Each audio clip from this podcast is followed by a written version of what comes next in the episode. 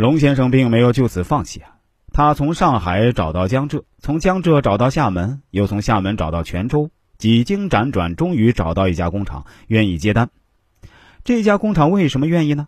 原来啊，这家工厂之前是专门做西装的，但是体量比较小，只有十几个人。老板下决心想转型做毛衫，但因为在转型期，他们也没有毛衫相关的制作经验，所以没有客户愿意相信他们，给他们订单。大家看啊，一个是想做没人接单，另一个是想做没人下单，真是瞌睡遇到枕头了。当时龙先生和这家小工厂一拍即合，决定一起研发这款产品。在这个过程中，龙先生也咨询过我一次。我对他说：“可以这么办。”前面我也说过，尼龙钩边纱这个产品有个特点，就是材质太软了。龙先生他们就一个一个试，试了一百多种尼龙材料，才发现有一种型号的尼龙强度能经得起在机器里编织。就这样，到了二零一一年底，主要的技术问题都终于解决了。尼龙钩边纱做的衣服终于可以批量生产了。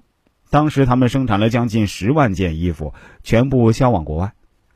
坚持了这么久，龙先生团队终于赢得了第一次胜利，终于在创业的漫漫旅途中看到了光亮。龙先生非常高兴啊！当时他们决定给自己的员工每人发一件，大家一起庆祝这场胜利。但万万没想到啊，给员工把衣服发下去以后啊，出现了新问题。衣服掉毛，因为尼龙钩边纱编织出来的毛衫呢，表面会有一层绒毛。过去他们小批量生产的时候呢，收集不到来自市场的大量反馈，所以这个问题啊也没被发现。但这次不一样，问题出现了，而且是十万件衣服，这么大的一个体量，肯定会收到大量的投诉。那怎么办呢？龙先生感觉天都要塌下来了。出于这么多年一直对我的信任，龙先生又在这时找到我。问我怎么办？我当时听完后毫不犹豫的对他说：“我建议您啊，召回所有的产品。”是的，我的意思是全部召回。龙先生当时有些纳闷，他问我说：“老师啊，呃，我确实听说过汽车、手机会被召回，因为这些产品客单价高，而且一旦发生质量问题啊，是存在安全隐患，所以厂家不得不接受损失，主动召回。